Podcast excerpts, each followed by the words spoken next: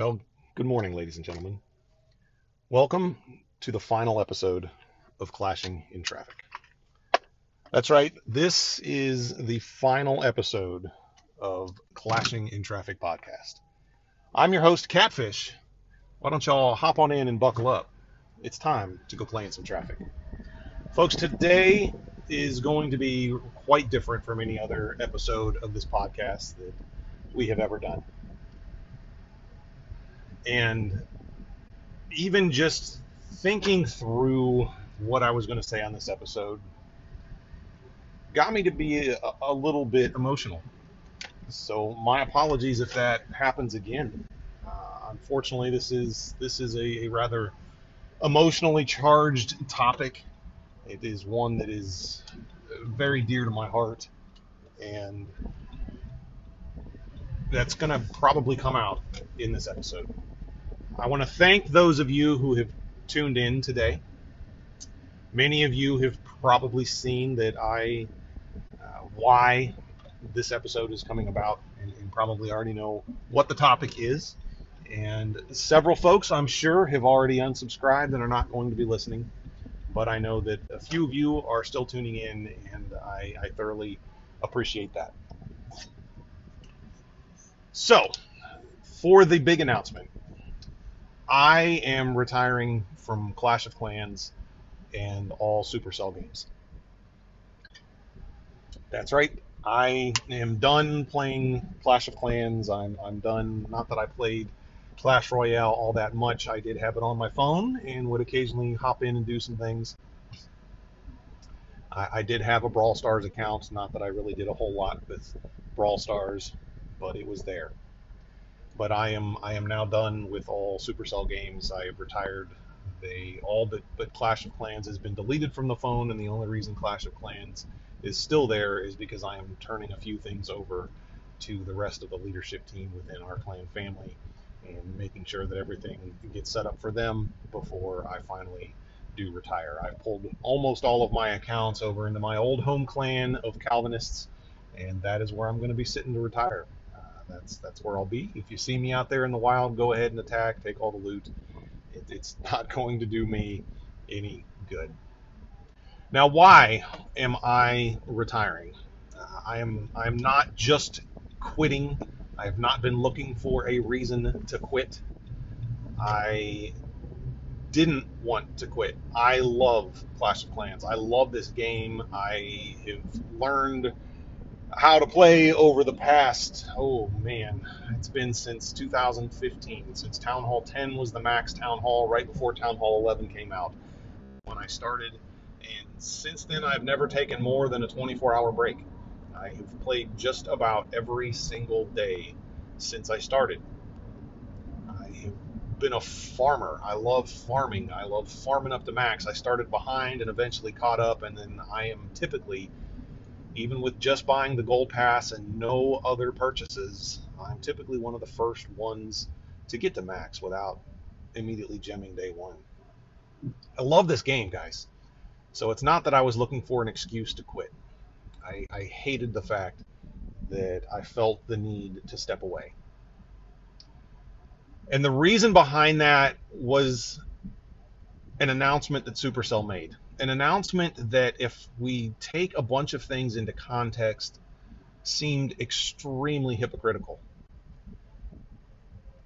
Clash of Clans recently just removed all of the flags from Clash of Clans.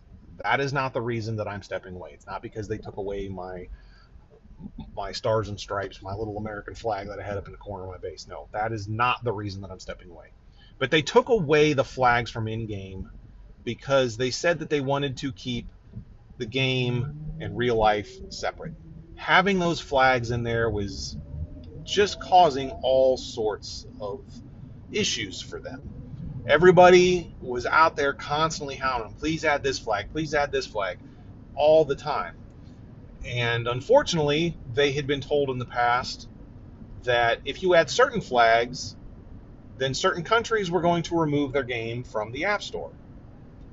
And then they were told if you remove our flag, we're going to remove your game from the App Store. The only The only solution was to either sit there and constantly have the community hound them about adding new flags or to do just what they did to get rid of them so that they could get rid of some of the real life politics and drama away from the game. And I understood that. Uh, I, I I don't think that when they started this little game all those years ago that they intended to become as big as they did and that they would start to get involved in international politics, which came to a head when we had this whole Chinese server segregation thing that happened, where China wanted to either impart a bunch of different controls over the game, make them make a bunch of changes that would impact the entire community, or they were going to pull Clash of Clans from the app stores in China. They were just going to block it. And they have done that. China has censored a ton of stuff in the past. So Supercell made the decision. This is now this is conjecture because Supercell has never in public responded to any questions about it. They've never actually addressed it. So this is what we just have to assume is why they did it. But they segregated the entire country of China from the rest of Clash of Clans. They have their own version of it. And it's not the first time a game has done that. I talked about this several months ago where PUBG Mobile had pulled their game from India and then made a completely separate game specific for India because of some laws and some things that the nation of India wanted to enact that would have changed the, the game for everybody. So they decided, okay, we are going to. Now, this was Tencent, which is the parent company of Supercell. Tencent said, okay, we're going to pull the game out of India. We will make a separate game, uh, Battlegrounds, uh, BGMI, Battlegrounds Mobile India. So it's not the first time games have done that, where they have felt pressure from the governments of countries to make changes or to make separate games just for those countries. So I, I applaud Supercell on one hand for keeping it going in all of the markets that they have been in. We know that the, that the nation of China is a huge revenue stream for them. So if they were to just say, okay, forget it, pull it from the App Store, they would have lost a lot of revenue coming in, which would have meant fewer employees working there, which would have meant we would have been waiting even longer between updates. And we didn't want that. We've already waited far too long between any sort of content for our max Town Hall 14s, right? Nobody has had anything to work on on their Town Hall 14 since they released that tiny little update back in December of 2021. So they make these announcements about wanting to segregate or to keep separate the game from real life and politics and all of these things, right? And then they made an announcement on Twitter. Supercell made an announcement on Twitter that they were going to start donating money to some organizations that, to me, are proponents of some pretty vile stuff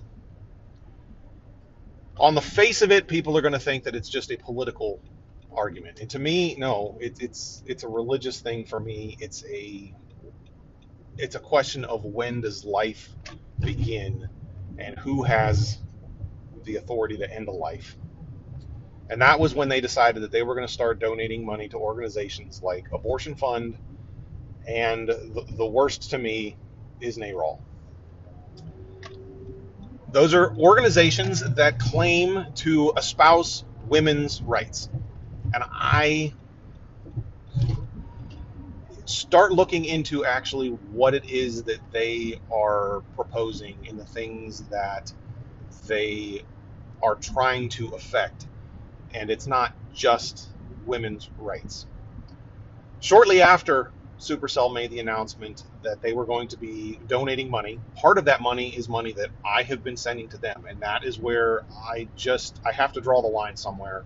And this was a line that, that we as a family drew decades ago when we got heavily involved in supporting life affirming organizations and supporting helping women in crisis pregnancies get through these things in, in ways that don't harm either the mother or the baby.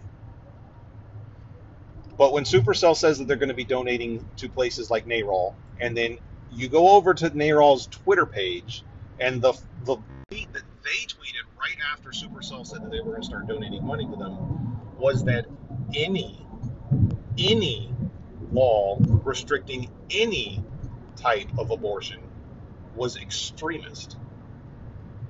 NARAL wants it to be available to anyone at any time, at any point in the pregnancy, including the moments right before birth.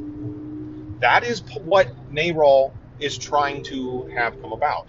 It's not that they're just trying to donate to women's health clinics. No, no, no.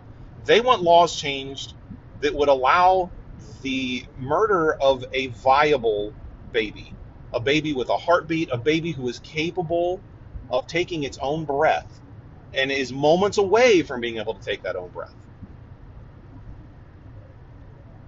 That's not that's not the percentage of pregnancies that are in question when we really start talking when we get into these debates between pro-life and pro-choice the folks on the pro-choice side always say that oh you want to force a teenage girl who has been the victim of rape or a woman whose pregnancy may endanger her life. You want them to have to, to put up with that. Folks, there are statistics available uh, from U.S. government organizations. I did not go and look at all of the international statistics because the U.S. is the one that we're really talking about here. This announcement from Supercell came on the heels of the U.S. Supreme Court decision that overturned Roe versus Wade the organizations that they are donating to, while Supercell is an international organization that is based in Finland, they're donating to organizations that are here in the United States. If they did not want to be involved in real world politics, why is a Finnish company donating to U.S. organizations instead of international organizations? So, that comes out on the heels of all of that. And then NARAL says that they think that any sort of ban on any form of abortion is extremist. I, I just, I cannot get behind that. I, I absolutely can't. So let's go back. Let me tell you some stories. My wife and I got married at a very young age.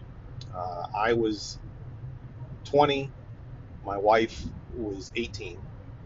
We had been together for several years before that.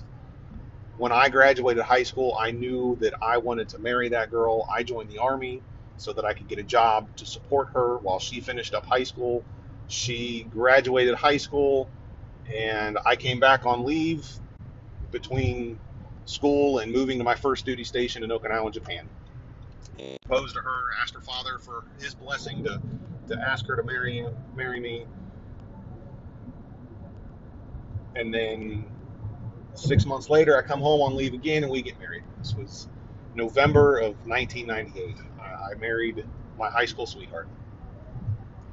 I had to go back to Japan and start working on paperwork because when the Army sent me to Japan, I was a single soldier living in the barracks. So now I've got to go back through all of the bureaucratic red tape to have all my orders changed to show that I'm married and I'm allowed to have dependents over there. And then I'm allowed to move out into town and get an apartment and have the army start paying me to have an apartment because the way that military pay works, you don't get money to cover an apartment unless you're actually living out in town. If you're in the barracks, you get less money.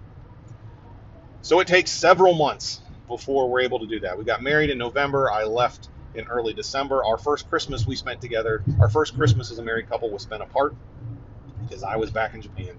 It wasn't until March when she was able to finally join me. So March rolls around, she moves to Japan, and we start our life together. And in January of that next year,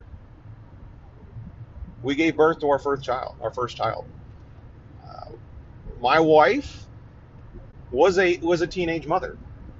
Now that was after we had gotten married, but we did get married at a young age. We wanted to start young, and our goal was to have a bunch of kids. That's just the way that we were raised. Uh, my wife is one of nine children. Now, those nine children are, are some of them are her father's, some of them are her mother's, both in, in previous marriages, and then they got married, got together, and had a couple more kids. Our, our best friends, my wife's cousins, my wife's aunt and uncle were the ones that ran the school that we both graduated from, and they had seven kids. They had a bunch of kids. They were the ones that had a huge influence on us. Big families were just a part of life, and that was what our goal was. That's what we wanted to do. We wanted to have a big family ourselves, and we were going to start young so that we could then be young grandparents, right? So we had our, our first child, got pregnant right away after she finally moved to Japan. And almost immediately, the doctors are telling us that there are problems. That things just don't seem to be progressing right. My wife is experiencing some, some pain and some issues. The ultrasounds and all of the tests they're showing are showing that that she is probably going to have a lot of complications during this pregnancy. And, and she did. And then as our son starts developing even further and they're taking more and more measurements. The doctors are starting to tell us that just based on the ultrasound measurements, what we can see is that the umbilical cord doesn't have as many blood vessels as it is supposed to. It, it only has two vessels in it. There's supposed to be more than that. There's supposed to be at least three. Most most most pregnancies have three. He only has two which means there's not as much oxygen getting in there, which means his brain could not be developing as it should. On top of that, the size of his head compared to the size of his body, his, his head was a little bit bigger than, than what it should have been for a, a normally developing child. And those two, two things combined are probably going to result in some sort of brain damage, or it's a sign that he is that he has Down syndrome. And that we should, you know, really think long and hard about whether we were up for that. And then we start doing more tests, and they're showing that the placenta is not sitting where it's where it's supposed to be, and that could cause physical harm to my wife. And the doctor, as we're sitting in that room, the doctor looks at my wife and looks at me, and says you guys might really seriously want to consider abortion. Now, I was raised by my mother and my grandmothers, and the reason that I mention them specifically is because whenever I, as a man, talk about being pro life, I get called a sexist. Well, I learned it from my mother, my grandmothers, and my aunts. Are they sexist? I don't think so. I don't think you would call them that. So that's that's the way we were raised. We were raised to cherish life. So the doctor looks at us and says this, and now it's coming to a head, right? I have always been pro-life. I have always been against abortion, and now we're coming to a point where I'm in this category of the only the only thing that I ever wanted to do was to marry my high school sweetheart and take care of her for the rest of my life. I wanted to make sure that she didn't have to do anything that she didn't want to do. I was going to provide in any way that I that I needed to. So that if she wanted to stay home and raise our kids, she could stay home and raise our kids. If she wanted to go out and work, she could go out and work. If she wanted to go to school to learn something, doggone it, I was going to help fund that to make sure that she could achieve her dreams. And now I'm being faced with this decision of am I going to lose her? Is she going to end up having lifelong issues from this pregnancy if she survives it? Am I am, am I going to have a wife who is handicapped now because of, of issues with childbirth and a, and a child who is going to have lifelong issues, whether it's because his brain didn't develop or because he's he's got Down syndrome and all of these things are running through my mind in this split second that the doctor is asking this. And my wife, without missing a heartbeat, looks at that doctor and says, Absolutely not. I don't care. We are going through with this pregnancy. Me as her husband, that, that's, that's the answer that I wanted to say But I was scared to death. Absolutely scared to death in that split second. And when she said that, I knew right then and there that this was the bravest woman who has ever lived. At this point, she was a young 18 year old girl, healthy, had her entire life in front of her. And she's being told some pretty serious, serious things impact her, whether it was ending her life or having major impacts on her for the rest of her life. And she had absolutely no wavering at all. She was going to go through with this pregnancy. And the doctor counseled again, well, you know, if we can overcome all of these issues that could present problems for her, then there could still be problems for the rest of our lives having to take care of a son who could not take care of himself. Didn't matter. She was all in, 100%, without a doubt. She was in. And we, okay, right then and there, we're going through with it. This is what's going to happen. And I was, I was on one hand so relieved that I was not going to have to make that type of decision for her, and that she didn't, she did not even look at me to see what inkling I was having, what sort of influence I was going to have. That was that was all on her. Now, as we progress through the months of the pregnancy,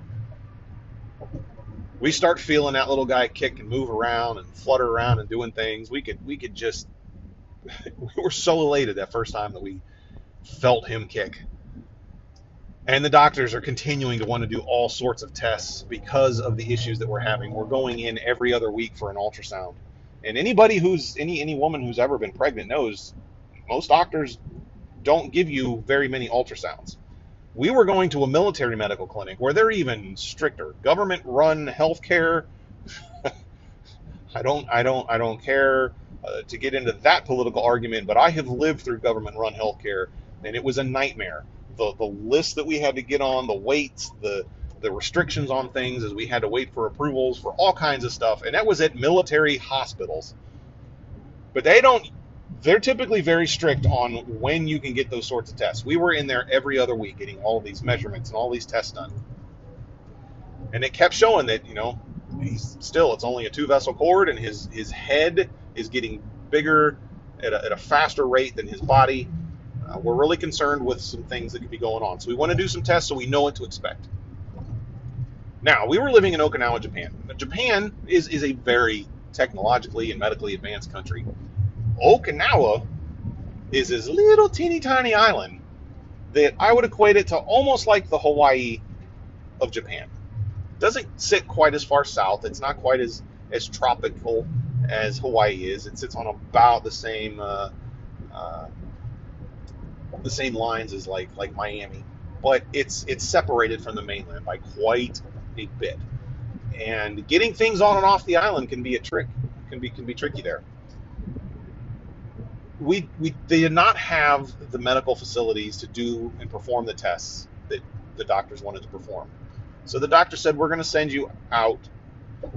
The the only the closest place that we could go was uh, the Tripler Army Medical Hospital, which was on Oahu, Hawaii. So we had to fly from Japan back to Hawaii, and you're thinking, oh, great, you guys got a a taxpayer funded vacation to Hawaii. Yeah, no, no. My wife was about six months pregnant at the time, was having a lot of pain involved with the pregnancy, and was going to be having a lot of invasive tests that were pretty much kept her laid up in bed on bed rest the entire time we were there. And we get there, and the doctors are okay. What are we doing? What are we doing these tests for? And they start taking their measurements. Like, oh yeah, it's a good thing they sent you guys here. We're gonna get all this done so that we know what you guys can expect, and, we can start figuring out how to get you guys equipped for taking care of this child that's gonna have all these problems. And again, I I'm I'm just absolutely freaking out inside. My wife was calm, collected, and yet again the doctors said if these tests come back the way that we think that they could come back, then you guys might want to consider abortion. And again, she's like, absolutely not. That is not what we're here for. Just take the tests of our baby, let us know how healthy he is. Well, they do the tests. We fly back to Japan. I get back to work, and now we've got to wait for the results. We get a call from the doctor, come on in and see us. So we go in and see the doctor. The doctor puts lays all of these medical charts and this stuff out in front of us, and he says, "Well, congratulations, you have a perfectly healthy baby boy. That's what we have to expect." There was no signs of any any Down syndrome, no signs of any other developmental issues. Now that didn't mean that the two vessel cord wasn't going to have issues with with any further brain development as as the pregnancy continued. As we got closer to the time of delivery, now unfortunately, that that two vessel cord had then wrapped itself around his little neck, and there was concerns on whether or not that was going to impact his brain development or if that was going to cause any issues during delivery. My wife was still having some pains and things during that pregnancy. We wake up one morning in the middle of January. It's a couple weeks before his due date, and she says, Something's different. I think we need to go to the hospital. Okay, is this it? Is it because of complications or is it because it's time to go? And we go, and they tell her that she's just in false labor again, that there's nothing to worry about, that she's not dilated or anything. So, no, you guys can just go home. But she's she says, I don't think so. Something is different. And one of the nurses says, Well, if you're really concerned about it, we'll keep this room here. Why don't you walk around the hospital for a little bit? And it was it was lunchtime. I ran, got her a, a sandwich, got her a BLT, and that that comes into play later. I don't know if we'll get to that part of the story or not. Got her a BLT, bring it back to her, and she eats half of her BLT and is standing there, and then her water breaks. We go check in, and they kind of laugh. There's no way, there's no way, because you weren't, you know, progressing far along, you know, you weren't dilated, all this, yada, yada. She goes, but my water just broke. And they check, and sure enough, they're like, hey, page the doctor, it's time. That's how quickly things were progressing. And now they start scrambling, doing all these tests to see, okay, where did, where's that umbilical cord at now because we knew that at one point it was wrapped around him. We knew that the placenta was going to be in the way. We knew that all these things were maybe looking at an emergency C section. All of that, all of those problems were gone. The cord was no longer wrapped around his neck. The placenta previa that we were worried about had moved. It was no longer in the way everything that had been a concern this entire time. All of these things that we, who had been raised as good conservative Christians, had been praying fervently about.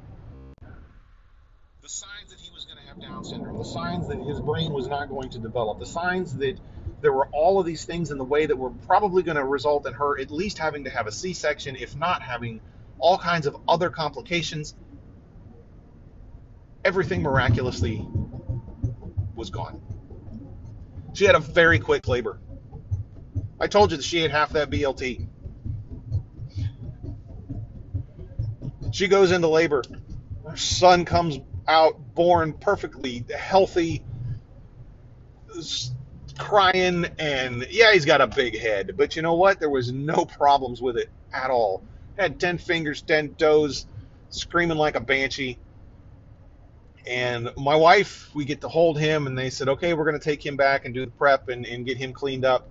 Is there anything we can get you? And my wife looks over at him and says, can I please have the other half of my BLT? Which, I mean, that was her. She was just calm through everything. Now we fast forward a couple years. And we had wanted to have another child before I got out of the military. I've been now transferred from Okinawa, Japan to Fort Bragg, North Carolina. I'm now working for the 3rd Special Forces Group in the United States Army. And it is July of 2001. Everything in the world is great. Everything's hunky dory. I'm in this this unit. Yes, it's a it's a special forces unit. People they, they deploy and they do things, but there's no real no real conflict and strife in the world. If there is, it's going to be these guys that go and do it. But their their area of responsibility was not one that was overly in conflict. and we decide we're going to have another baby. We get pregnant. I I go off to to Korea for a month, just a short little trip. When I come home is when we find out that uh, while I'm over there, my wife finds out that she's pregnant. Um, we landed back in the United States September 9th, 2001. I've got a newly pregnant wife. I'm back in the States. We don't have any plans to go and do anything else. And then two days later, the world turned upside down. And I'm now in, I'm now at the tip of the spear. I'm now, because we were already packed up and had our gear at the airport, I'm on call to be the first team out as soon as we find out where we're going. And I've got a pregnant wife and who knows what's going to happen now. Thankfully, we didn't end up having to be the first ones to leave.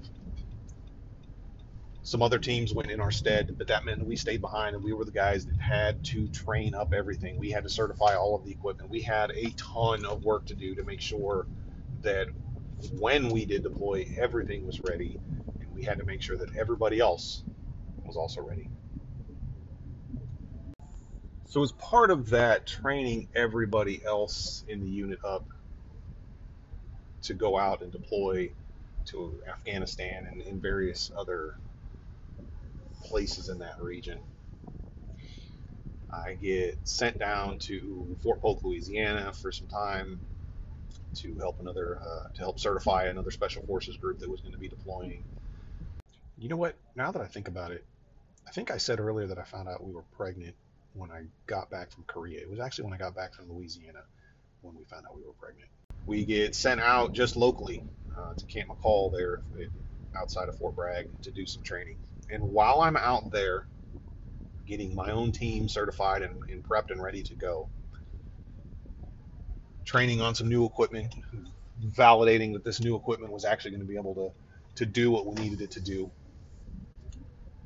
I see the, the command vehicle pull up and our, our company commander and first sergeant hop out and I hear him hollering for me. I go running over. I can help you, sir, first sergeant. And they said, we need you to grab your gear and you're coming with us. Okay. Um, do I just like my work my work stuff? Or they're like, no. Grab whatever you need to head back. You're going back home. Okay.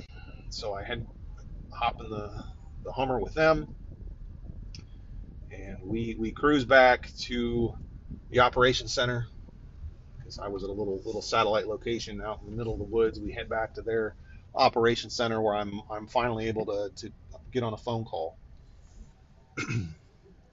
and I find out that my wife is in the hospital.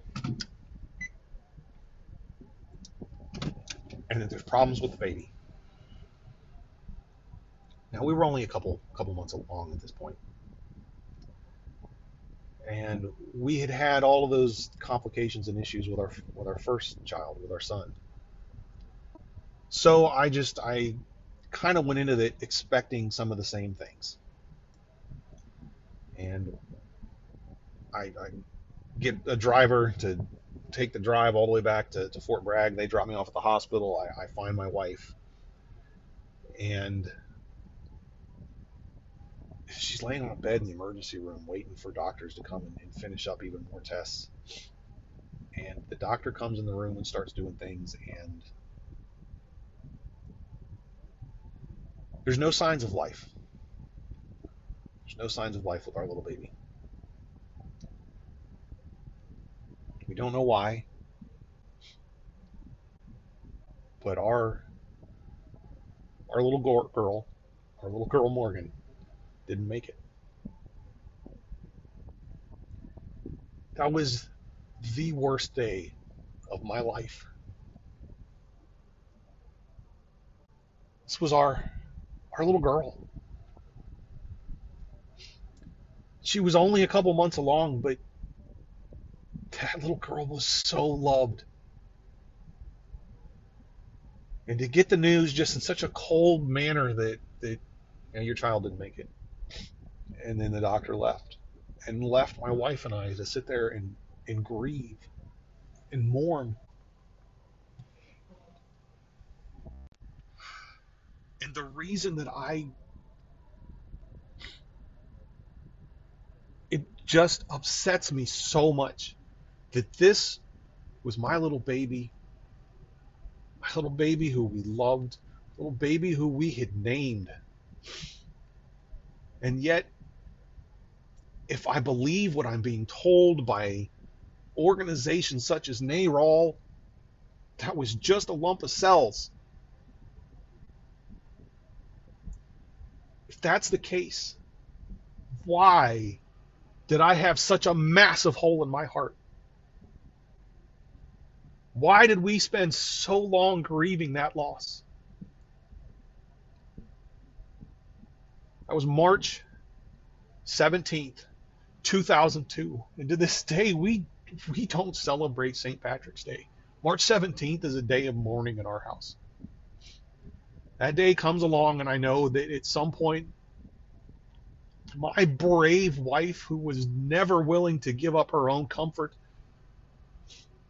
oh, I say that wrong. My own wife, who was never looking out for her own comfort, never willing to give up anything for her baby, regardless of how difficult it was going to be on her. I still find her crying. We mourn the loss of our little baby girl, Morgan. How dare you? How dare you tell me that wasn't a child? And what is the difference between my Morgan and any of those other babies whose lives have been lost? What's the difference? They all had heartbeats. They all had their own separate DNA.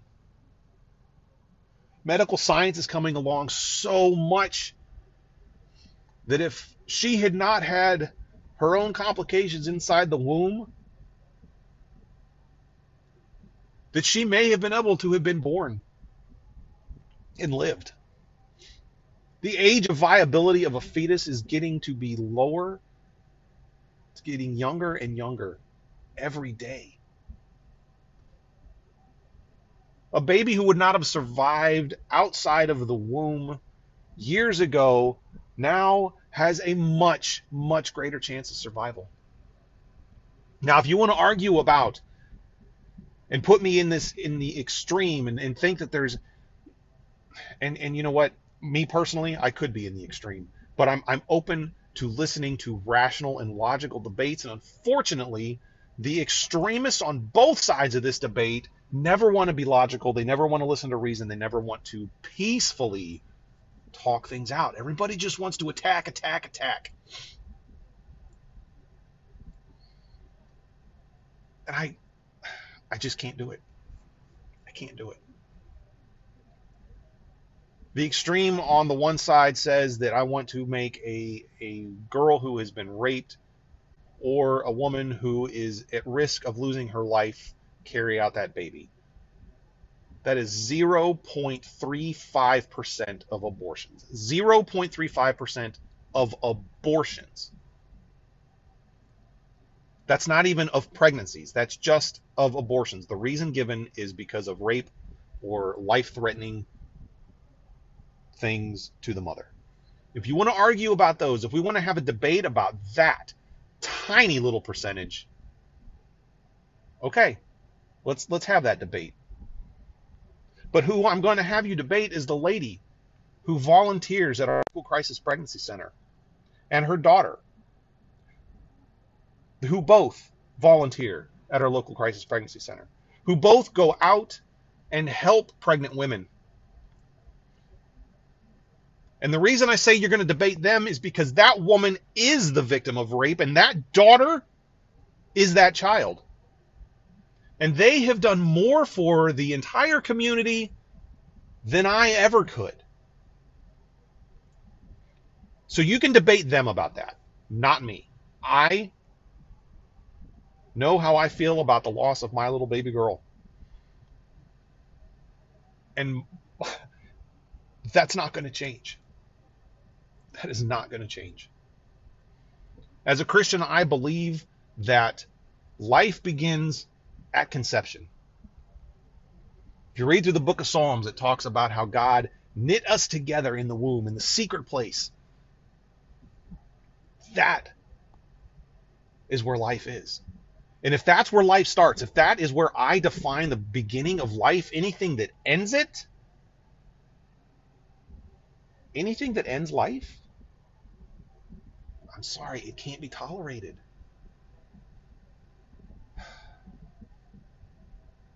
At what point do you determine where life begins? Is it okay to abort a baby moments before they're born? If not, why? Is it okay to abort a baby at eight months along when it would be perfectly fine to be to be born? It could live on its own. Is it okay to to abort that? If you say yes, because it would inconvenience the mother, well then it, let's let's take that inconvenience a little bit further. What of the child that really was just now born and is an inconvenience? How do, how do we reconcile those two things? What of the babies who are survivors of an abortion attempt? They are attempting to abort the baby and it gets born. It is now live. It is breathing on its own, but it is in an abortion clinic and not a hospital. What do you do with that baby? Organizations like NARAL, the organization that Supercell wants to send money to, would say, You let that baby die. Let it die. It's not wanted. Let it go. That is why I am done. I cannot fathom having any of my money going to support organizations like that. For the past 20 years, I have been volunteering 20 years, 18 and a half years, almost 20 years. We've been volunteering at our local crisis pregnancy center. This is a center that, if you listen to the extremists on the side of pro choice, they will tell you that this is a fake medical clinic. Well, I will tell you they require the same licenses to operate their medical clinic as places like Planned Parenthood. Some of the medical professionals who work at these places probably went to school together. All of the nurses there are licensed nurses. All of the ultrasound technicians are trained. All of the counselors are trained. They have the same degrees and training and certifications as anybody who works at any of the other women's medical clinics in the area. The only difference is they don't offer one service. Now, the folks who are on the extreme part of, of the pro life movement will say that medical clinics, such as those offered by Planned Parenthood, they like to think that they do nothing but abortion. And that's that's not true. They offer far more services than that. And I I'm not trying to take away any of those services that that a young woman might need if she is having trouble paying for her medical bills on her own and goes to these places who offer free medical care for women's issues. I get it. I understand that they offer more than that. However, I'm also involved in an organization who offers all of those same things free of charge. They just don't offer abortion. Well, when when the Roe v. Wade decision was overturned, in after after the leak came out that, that said that that decision was probably going to be overturned, there was an organization known as Jane's Revenge who started organizing and saying that they were going to start terrorizing these fake medical clinics. If you look at talking points that are on the NARAL website, it talks about the fake medical clinics. And again, the only difference is they offer the same medical care, they just don't offer abortion. Jane's Revenge was going to start attacking, vandalizing these medical clinics because they don't offer abortion, because the Roe v. Wade decision was getting overturned. So the clinic that I have been, I have literally donated thousands of dollars to every year, literally hundreds of man hours that we have gone to support. This clinic provides counseling for people. They have volunteers for coaching people through any of the problems that they're having. Most of the staff that most of the staff and the volunteers are women who have been through all of this before. And yet they get targeted for helping women. They're getting targeted by women, and the reason they're being targeted is because they're helping women. They're just not offering abortion. So your whole your your broader stance is that you don't want to get rid of women's rights and you don't want to get rid of anybody who is helping women's health care issues, yet you're going to attack and in some cases firebomb the clinics who are offering women's health care. What sense does that make? Now, I don't think that every single pro choice person out there falls into that category. Just like not every pro life person falls into the category of the people who would go in and do the same thing to Planned Parenthood years ago. There were many times when we had the extremists on the far right side of stuff that were doing those things. I think both of those issues, both of those extremes are wrong. We, we shouldn't be we shouldn't be going to, to violence over these things. No. No. Absolutely not. So, to the ones who would call me sexist because I don't believe in abortion, I'm sorry, but I have been working alongside my wife and my daughter, who are far more active in this community than I am, and far more vocal about it, working with the women who work at this crisis pregnancy in ensuring that there are options out there. This clinic provides women's medical care, free of charge. They provide pregnancy tests, they provide ultrasounds, they have parenting classes. If you don't want, if you don't think that you can go through with keeping that baby, they help hook things up so that you can put it up for adoption. And yes, I know, oh, adoption's not the only answer. No, adoption's not the only answer. But you know what? If it was maybe not such a long process and cost so much, maybe adoption would be a much more viable option. I think there needs to be some reform in how that happens. Yes, there needs to be some checks and balances so that we can ensure that the people who are adopting these babies aren't just scumbags.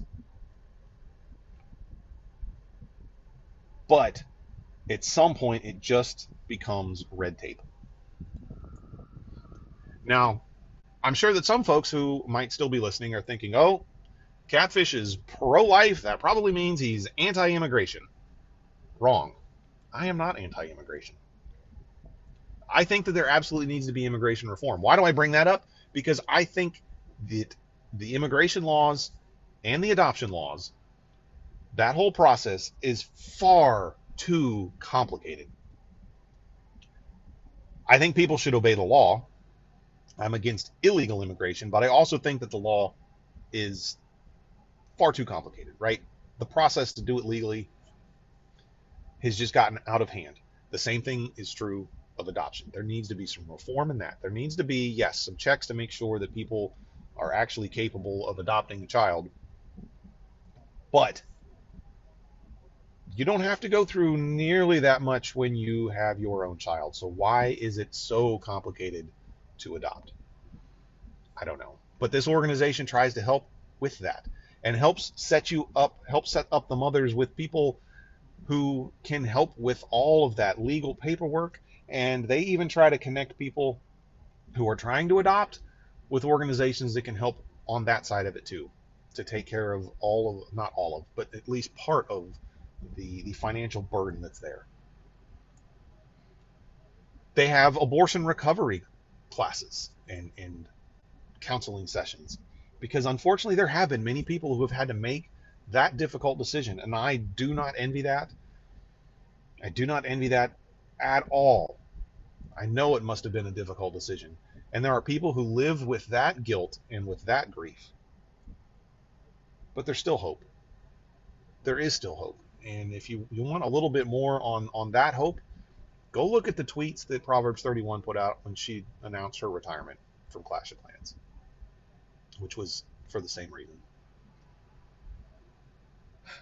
So, folks, that is why I have stepped away. I I, I can't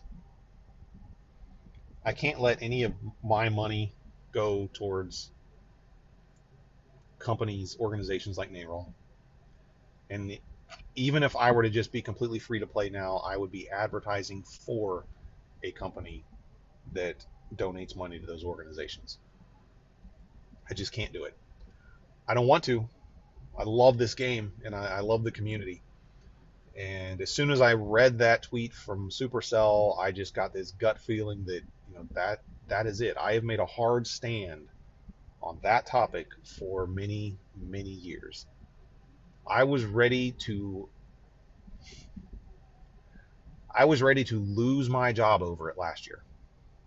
Y'all heard me talk about potential issues with my job. Here's the truth. Here's what those issues were. I work for the federal government, right? Mandate came down that all federal government employees must get the COVID 19 vaccination. And before you think, oh, you're just anti vaxxer, no, I'm not anti vaxxer. However, when I say that we are a, a pro life family, we try to not just say that, but we try to live it. We do not, whenever possible, partake in anything that would have been developed using aborted fetuses. And every single COVID 19 vaccine out there, one of them was developed using fetal cell lines from aborted fetuses. All of the others were tested against fetal cell lines from aborted babies. There's a lot of drugs out there, a lot of medicines out there that are the same way. And yes, we avoid those. There's a lot of food products and makeup products and household goods that are done that same way. And yes, we try to avoid those as much as possible. And it's very difficult, but that is the way that we have chosen to live our lives because we just can't fathom having any of our money or time going towards going towards that.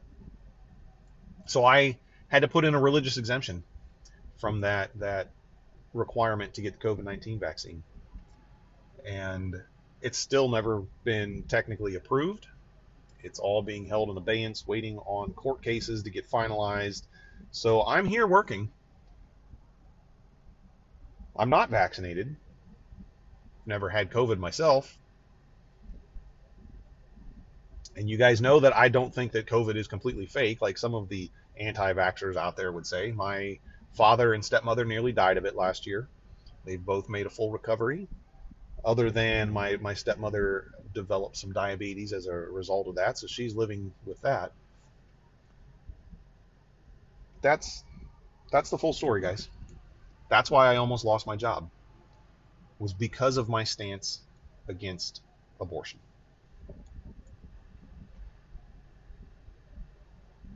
and I, like I said, we as a family, we volunteer time and money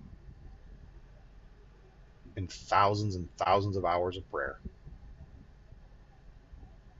to organizations that are life affirming, to organizations who want to ensure the healthy birth of the baby, but not just that, the healthy continuing of bringing up, supporting that mother and the father through all of that, helping them if they need to put that baby up for adoption, giving them counseling, helping with counseling sessions for those who maybe did go through with the abortion and now are feeling that grief. There are places available for that, and there is, there absolutely is forgiveness. That's, you know, I am not a perfect person. I am sure that I have done things. I know that I've done things that are not good in my past. I'm sure that somebody here is going to go hunting through all of the Discord servers or through my Twitter feed and find something that I've said that's going to contradict something else that I've said here. And you know what? It's probably out there. I'm not perfect.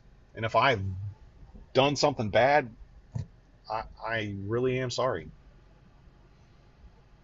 So that's why that's why I've stepped away. I just I cannot continue if Supercell is going to be supporting organizations like NARAL. So let's let's finish off with some of the questions that, that I got asked. Um, I know that Congressman Coolrick asked what it would take, what would bring me back. Um, you know, I, I don't know.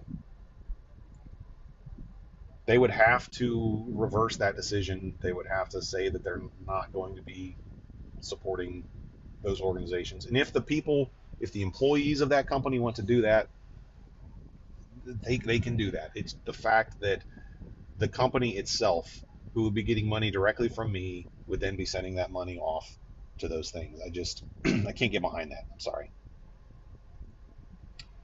So yeah, I don't know if I will ever be coming back to to Clash of Clans. Um, yeah. So what other questions do I have? Let's see.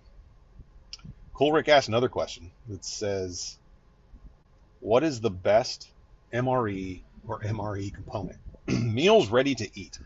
Well, this this kind of goes in line. Is we'll have to make this quick because, yeah. Uh, so I told you that I was stationed in Japan. Um, Vanessa Baxton also asked about Army stories, so this kind of ties the two together. I was stationed in Japan. It was right before I was supposed to come home on leave to get married. So uh, it would have been like end of October, beginning in November of 1998. I got married at the end of November 1998.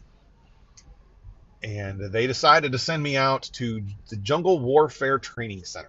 You know, we were a strategic communications facility that we worked in a building with no windows, never we never deployed, we never did anything other than make sure that the communications were up. So, as the army does, they said, "All right, we're going to take all of these strategic communications guys and we're going to send them out in the woods for a couple weeks and learn how to fight in the jungle." You know, because because army logic. Uh, okay, cool. We'll go do that. Do we have do we have any like tents to sleep in? Yeah, no, our unit doesn't have any tents, so we're gonna have to. You guys are gonna have to go beg and borrow from the Marine Corps. Okay, let's go find if anybody has some tents that they're willing to loan us. Cool, got some. Hey, we're communications. We're, we're all in communications, right?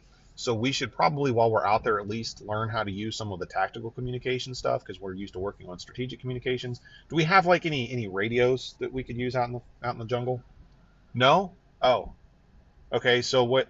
Yeah. Okay. Got it. Go go talk to talk to the Marines. Okay. Um, how about food? Do we have any food? You know, any any like deployable like like hot chow kind of stuff? You know, that comes in the big containers. You heat it up. And... No, no. All right. Yeah. So, what are we gonna do? Oh, supply. Supply is gonna get us some MREs. Rick. Um, so this was back in the late '90s, right? So I know that Rick said that he was was in the military. He's a, a little bit younger than I am. I'm sure the MREs that you had were in that that sandy tan colored packaging. These suckers that we were getting, even though those tan ones were just now starting to come out, yeah, these these were in those like dark brown MRE wrappers.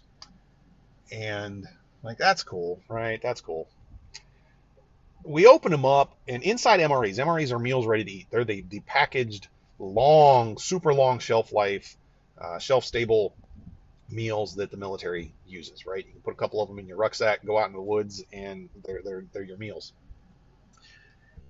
Usually inside these things there is a there's going to be like a main dish, a side dish, and then some like crackers and a spread and maybe a dessert and some some gum. Don't don't chew the gum. Um, and there's going to be a little heating packet, right? A little water activated heating packet, so you can put your main dish, your side dish in the little little wrapper, dump some water in there, roll down the flap, and it's going to activate and heat up. Well, we opened these suckers up. Remember, I said this is 1998, and the M&Ms. We had M&Ms that were in these some of these. I'm like, cool, man, we got M&Ms. The wrappers on the M&M said proud sponsor of the 1988 U.S. Olympic team. Oh, okay, these suckers are 10 years old. That's that's cool. Maybe it was just the M&Ms, right? Maybe the MREs were packaged later and they just had old M&Ms that got put in there cuz you know, army logic. So cool. We got we got 10-year-old M&Ms and you open the packaging up and um, it's not M&Ms, it is an M&M that is now congealed and melted together and is like white. It's lost all the colors. It's just this one large white lump of chocolate. It's cool. It's cool. All right, well, we're to open up the MREs. We're to get some chow here. We're to eat. And we all put our little little main dishes down in our little thing, pull the side dishes out, dump some water in a little sucker, rock, you know, fold down the, the top, lean it up against something hard or a rock. Uh, that's literally on the instructions for how to use the, the heaters. It says you, you slide the, the MRE packet inside, put pour some water or pour some water to the line, slide the MRE packet in, fold down the top, put it back in the box so that it, you can kind of hold it together. It's going to expand, but you can use the box to, to hold the, the, the, the top down. And then it says lean against a rock or something hard. So we did that. And wait a couple minutes for the suckers to heat up. We all pull our our main dishes out of this thing and everything is still cold because the stupid heating elements are so old they no longer work. So we got to eat cold MREs for a solid week out in the jungle. The Marines, because we, we were out there, right, Army guys. Okinawa is mostly Marines. There's only like between eight and nine hundred at, the time that I was there, eight and nine hundred uh, soldiers and sailors, because the the Navy took care of the medical stuff and the dental stuff for the Marines. Marine Corps, there was tens of thousands of Marine Corps, and same with the Air Force. There was a, a large Air Force base there. But Army, we just had a little tiny contingent there, so we're kind of on our own. Marines also had a class of people that were out in the jungle at the same time, going through the same school as us. They had trucks that were showing up with hot chow for all of them to eat. Uh, so I, I talked to their uh, to their gunny and was like, hey, if you guys have any leftovers, can we come and, and get some? And he's like, absolutely. He's like, let the marine, let our guys get through there, and I'll tell them not to, to stuff themselves, and we'll we'll share with you. So they were at least nice in that aspect and, and let us share some food. But the my favorite part of the MRE. What is my favorite part? I don't know that I had a favorite dish because I went from having those ones when we went to the jungle in Okinawa that were 10 years old to then we go to Afghanistan in 2002 and I had MREs for one at least one meal a day for 111 days straight. I do not recommend that at all, but it is what it is. I don't remember what my favorite ones were, man. Um, definitely not that that. He, what was the one that he suggested? Something about scrambled egg omelet. I don't even know that that was one. He says you seem like a cheese and veggie omelet guy. I don't even know if that was one that we had. I don't. I really don't. Um, I know there was some sort of pasta ones that tasted like Chef Boyardee, and I hate. I can't even stand the smell of Chef Boyardee. Uh, the chili mac was one that everybody hated, and we actually, me and my, my roommate, when we were in Afghanistan, we actually kind of enjoyed that one. But my favorite part was actually the jalapeno cheese spread. Not the regular cheese spread, the jalapeno cheese spread. And if you've ever been deployed overseas, you know what I'm talking about. That stuff was like gold. You could hold on to that, or even the peanut butter. You could hold on to those and trade them as commodities on the FOB the, the forward operating base. You could use those suckers as currency. They were delicious. Well, maybe they weren't delicious. Maybe it was just because every other piece of food was terrible. But yeah, the, the jalapeno cheese spread on the veggie cracker, not the regular cracker, the veggie cracker. It was a little bit softer, right? Now, some of the crazy things that we would do is you get the regular crackers, and the crackers come in these like vacuum sealed. How big were they? Were like four inch, four inches by four inches maybe. Um, big giant one layer of cracker, almost like a saltine, but it was just a giant one, right? Not even a saltine; it was thicker and denser than that. But the challenge was to eat that regular cracker, not the veggie one, because the veggie one was softer, but eat that regular cracker in under two minutes with nothing else, no water, no drink, no food to go with it, no spread on top of it. That was that was one of the challenges. And we had many a guy that tried to do that and ended up choking and coughing and, and all over the place. I was one of the few that could actually beat that challenge, and uh, I, I, don't recommend anybody else trying to do that. I also don't, again, I don't recommend eating MREs for 111 days straight, or you might actually have to chew that gum that they provide you in that package. So yeah, that was, I guess that was my favorite part of the MREs there, Rick. Uh, let's see what other what other questions did I have come in? I think that was just about it, right? I had and Vanessa asked about some army stories. Darth Yoda said, "If this chapter is closing, would you be open to future collaboration for content creation?" Um, probably at some point. I'm, I'm going to be kind of done retiring from all that for the time being while I'm hunting for some new games to play. Uh, I, I do, you know, I'm still in a content creators Discord server. I'm still being an administrator for the Discord server for Klaus because he does not just Clash of Clans, but uh, has a, a, pretty good Minecraft following also. He does most of that up on Facebook, so I'm helping to run that. I might actually get into Minecraft, but will I be getting into content creation? Who knows? I'm sure that I'll I'll get that itch again at some point. But that that guys, that's it. Um, I'm not leaving the community. I'm leaving the game. I'm I'm still looking to find some other games that I can play. Most of my guys over in the Knights of Zion, there's uh, several of them that do play Minecraft. Klaus has a, a, Minecraft server for his his sponsors, his supporters that, that I'm involved in. So I'll probably actually start learning to play Minecraft. I can't do that necessarily from the phone as much, but that, that's where I'll be. Uh, I'll still be hanging out over in that Discord server as we hunt for some games to play. I know Tribe's been hunting for some games and sent me a couple of suggestions, and I appreciate all of that, his friendship throughout the years. But I, for the time being and for the foreseeable future, done with Supercell. So that's it, guys. Uh, sorry for sorry for the the downer to end on. Uh, it's it's been it's been fun. This I believe is episode 62, 61, episode 61, or episode 62 if we count the little tiny episode that I did last year uh, before I went on vacation. Actually, to see my brother. And just this past week, I was out to see my brother again. Uh, spent a week, well, spent the last week. My, my son came in to visit, brought his girlfriend in for 4th of July.